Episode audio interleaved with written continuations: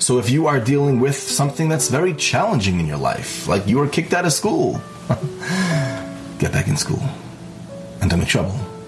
But a person's dealing with a broken engagement. A person is dealing with not getting married. They're already 35. A person is dealing with divorce. A person lost a child. A person is sick. Rahman al A person is there's financially there's so many different things, so many different ways. But right now, in your situation, how could you serve Hashem? However, whatever that answer is, do it because that's the point of life. It's not like once I get there, then I'll serve Hashem. Once I'm married, that's when I. Everybody has a shlichus at every point in their life, and that shlichus is to serve Hashem, Wh- whatever that means. Use your seichel, ask your das Torah, figure out what you're supposed to be doing now. For Bacham, it's like mad easy. Like first seder, second seder, night seder, shachar, Easy. So for all you guys, like, what's my davening in life, Rebbe? Where am I? What am I? How do I get to second seder? That's it. That's what you need to do right now.